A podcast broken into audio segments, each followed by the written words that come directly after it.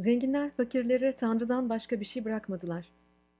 2012'nin Mart'ında Adana Seyhan'da biri 6 yaşında, diğeri 6 aylık olan iki çocuğu olan Emine hayatının en önemli kararını verdi. Tarım işçisi olarak çalışan Emine, doğumuna yakın günlerde işini bırakmak zorunda kalmıştı.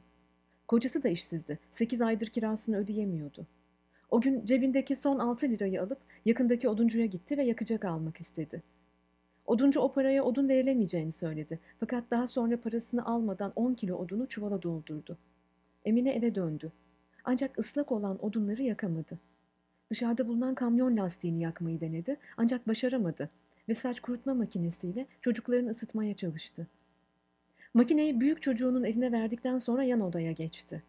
Kendini asarak yaşamına son verdi. Islak odunlar, yanmayan lastik, saç kurutma makinesi, basının iştahını kabartan, kamuoyunun ilgisini çeken trajik metaforlardı. Bu acıklı son medyada epey yer buldu. Gelin görün ki yoksulluğun ardındaki nedenlerden, sosyal devlet gereksiniminden, toplumsal dayanışma ağlarının eksikliğinden pek de bahseden olmadı. Emine köyünde babasının yanına defnedildi. Bir mezar taşı hala yok. O günden bugüne ne ekonomimizde ne de toplumsal dayanışma ekosistemimizde her şey daha iyi oldu. Geçtiğimiz Kasım ayında İstanbul Fatih'te 48, 54, 56 ve 60 yaşlarında birlikte yaşayan dört kardeş siyanür içerek yaşamlarına son verdiler. Yoksul, maaşları hacizli, köşeye sıkışmış dört kardeşin cenazeleri kaldırılınca evin iki aydır fatura ödemediği gerekçesiyle yetkililer gelip elektriği de kestiler. Aynı günlerde Antalya'da bir evde bir aile benzer bir sonla yok oldu. Baba Selim ve anne Sultan 9 ve 5 yaşındaki çocuklarıyla birlikte yaşamdan vazgeçtiler.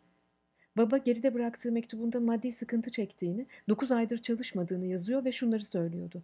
Herkesten özür diliyorum ama artık yapacak bir şeyim yok. Hayatımıza son veriyoruz. Geçtiğimiz Aralık ayında Çorum'da aynı mahallede aynı gün iki intihar vakası yaşandı. Bahçeli Evler mahallesinde yaşayan 29 yaşındaki Gökhan ve 33 yaşındaki Oktay maddi sorunları nedeniyle yaşamlarına son verdiler. Aynı günlerde Kocaeli Derince'de 54 yaşındaki emekli vatandaş arkasında borçlarının yazılı olduğu bir mektup bırakarak hayatını sonlandırdı. Şubat ayında uzun süredir işsiz olduğunu dile getiren Adem, Hatay Valiliği önünde kendini ateşe verdi. Kaldırıldığı hastanede kalp krizi geçirerek hayatını kaybetti. Bu satırları yazdığım saatlerde az sosyal medyaya bir haber daha düştü. Konya Selçuklu'da kamyon şoförlüğü yapan 37 yaşındaki evli ve iki çocuk babası genç adam, maddi sıkıntılara daha fazla dayanamayarak kendini kamyonuna asarak intihar etti. 2017, 2018, 2019 yıllarında atanamayan öğretmen intihar vakalarının sayısı yüzü aştı. Eski Milli Eğitim Bakanı Nabi Avcı, atanamayan öğretmenlerin intiharlarının bir tür gösterişçi intihar eylemi sendromu kapsamında değerlendirilebileceğini söylemiş olsa da, işsiz öğretmenlerin yaşadığı travmayı toplum olarak çok ciddiye almalıyız. İşsizlik verileri Cumhuriyet tarihinin en acımasız günlerinde olduğumuza işaret ediyor. 4 milyon 650 bin işsizliğiyle cennet vatan, cinnet vatana dönüşüyor. Türkiye İstatistik Kurumu'na göre 2002-2018 dönemini kapsayan 17 yıllık dönemde 50.378 kişi yaşamına son vermiş. Memlekette yaşanan ve medyaya yansıyan her intihar vakasında zaten kuyruğu da peşi sıra geliyor. Zaten daha önce de denemiş, zaten psikolojik sorunları varmış, zaten karısı onu terk etmiş, zaten şöyleymiş, zaten böyleymiş.'' Zatenleri bir tarafa bırakıp bu yaşamdan ayrılmaya karar vermek bir çare midir, çaresizlik midir, önlenemez midir anlamak gerek.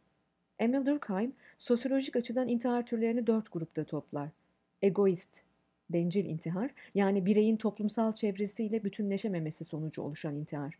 Altruist, elcil intihar, egoist intiharın tam tersi, kişinin toplumla bağının çok güçlü olmasından kaynaklanan intihar. Misal Japonların harakiri geleneği.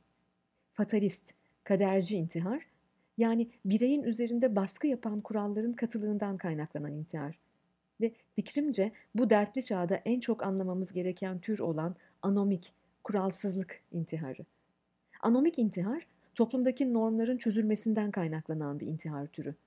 Özellikle ekonomik kriz dönemlerinde toplumu bir arada tutan kurallar çözülür. İnsanların davranışlarında kullanabilecekleri ölçütler bulmaları güçleşir.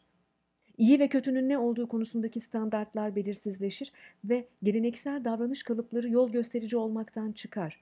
Başarı ve başarısızlık arasındaki hat bulanıklaşır. Öyle sanıyorum ki sadece başarı ve başarısızlık arasındaki hat değil, iyilik ve kötülük, incelik ve nobranlık, etik ve ahlaksızlık arasındaki hat da bulunuklaşmaya başladı. Komşusu açken tok yatabilen bir toplum olduk. Zorda olana yardım etmeye meyilli bir avuç naif insanı da sosyal medyadaki yardım çetelerine kurban verdik. Jean-Paul Sartre'a göre intihar bu dünyada var olmanın bir başka biçimidir. Bunun tersine Albert Camus ise kimi kez yaşamak için intihar etmekten daha çok cesaret gerekiyor der.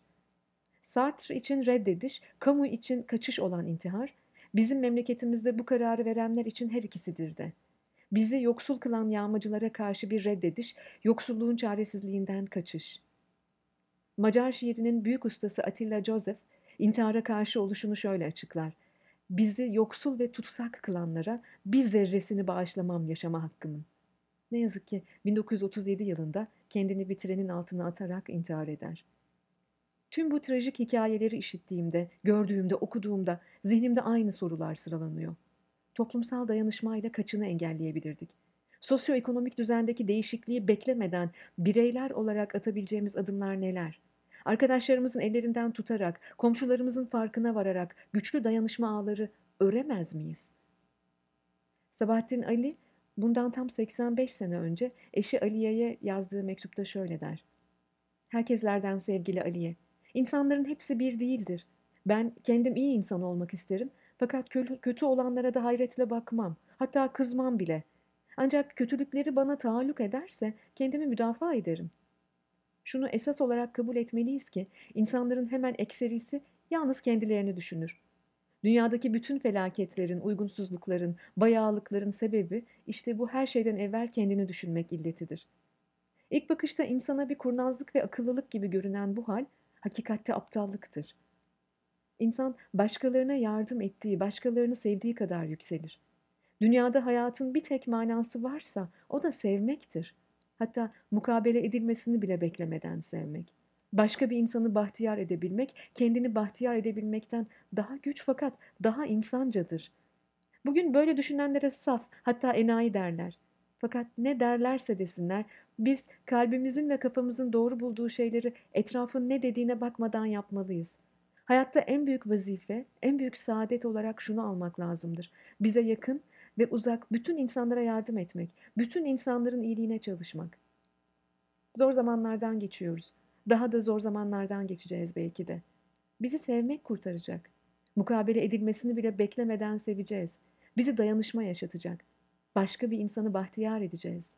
Derken karanfil elden ele.